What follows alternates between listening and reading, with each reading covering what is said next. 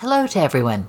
I'm Gloria Lepik Corrigan, and I'd like to welcome you back to the Your Accessible Life podcast, a podcast platform designed to provide practical support for living well with a disability, less ability, or physical challenge.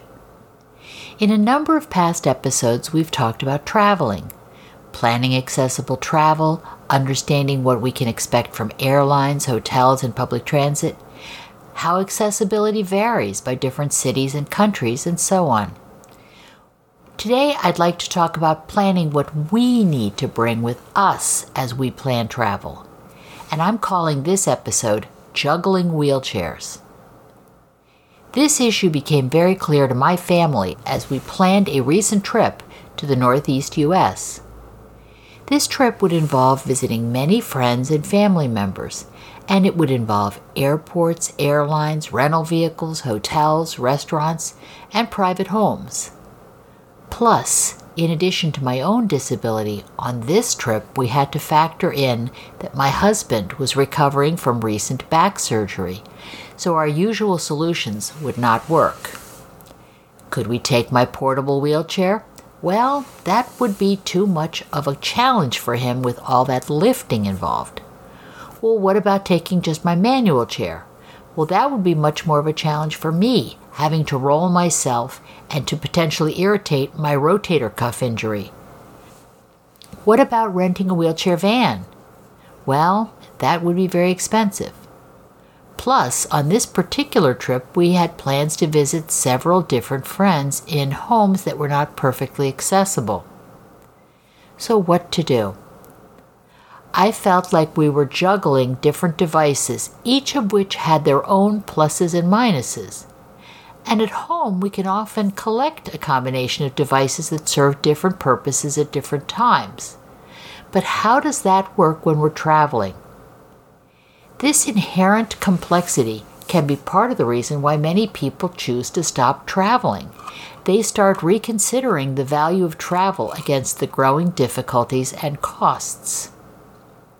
But when we're weighing the value of seeing friends and family again, we're also needing to consider the possibility of it becoming more difficult the older we get, the longer we wait.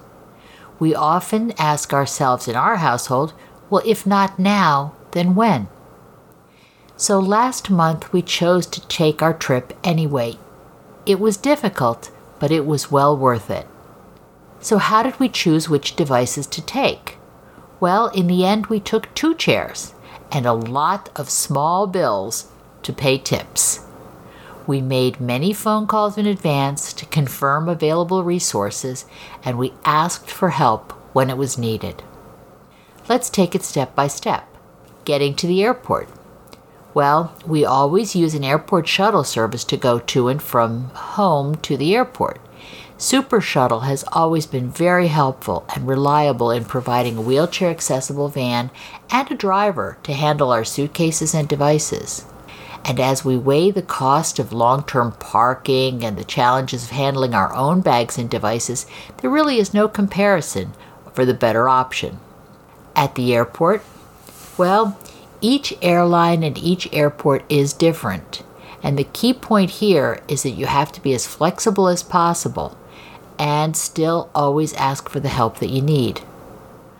When we got to the airport on this trip, we found that the low cost airline that we used, Frontier, does not have skycaps available at curbside.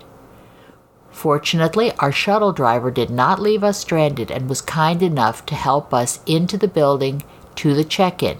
And, by the way, he got the extra tip that a skycap would have gotten instead.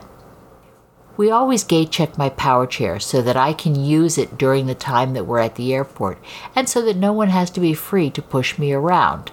But on this trip, we also had the manual chair, and we chose to gate check that as well. By keeping it with us until we boarded the flight, my husband was able to use it as a walking aid and as an available seat to rest his challenged back. We have also found that gate checking devices seems to reduce some of the risk of damage. Getting through TSA. Well, again, this configuration can be unique to each trip.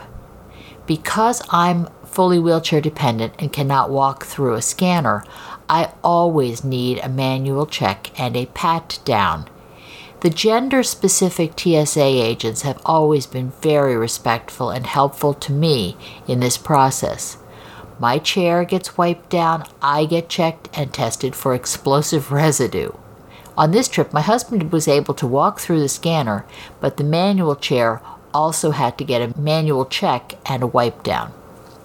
Oh, I almost forgot that there's yet one other type of chair that had to be juggled here the aisle chair that they used to get me onto the plane and into my seat. Even though I don't have to bring that one with me, making sure that it is designated on my record is very important. The airlines are required to have the equipment to safely move you into and around the plane, but we need to help them and ourselves by making sure that they know our needs in advance.